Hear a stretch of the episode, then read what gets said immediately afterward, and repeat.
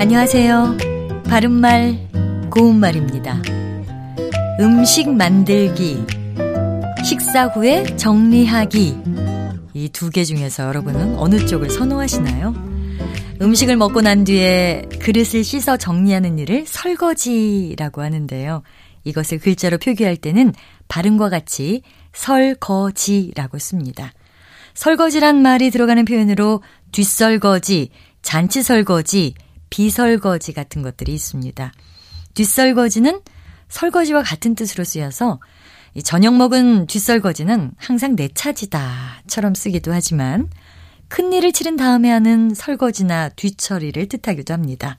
아, 그는 아들이 저지른 일에 뒷설거지를 하느라 평생을 고생했다. 이렇게 말할 수 있습니다. 또 잔치 설거지는 언뜻 보면 잔치를 끝내고 그릇을 씻어 정리하는 것으로 생각하기 쉽지만 그런 뜻은 아니고요. 잔치를 끝내고 남은 음식을 먹어 치우는 일을 말합니다. 할머니의 구순잔치를 치른 뒤에 남은 음식들은 학교 친구들이 와서 잔치 설거지를 해주었다 같이 말할 수 있습니다.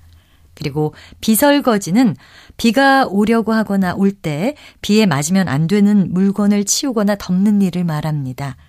하늘이 흐리면 얼른 비설거지를 해야 한다처럼 쓸 수 있죠. 오늘은 우리가 매일 하는 설거지에 대한 표현 알아봤습니다. 바른말 고운말 아나운서 변희영이었습니다.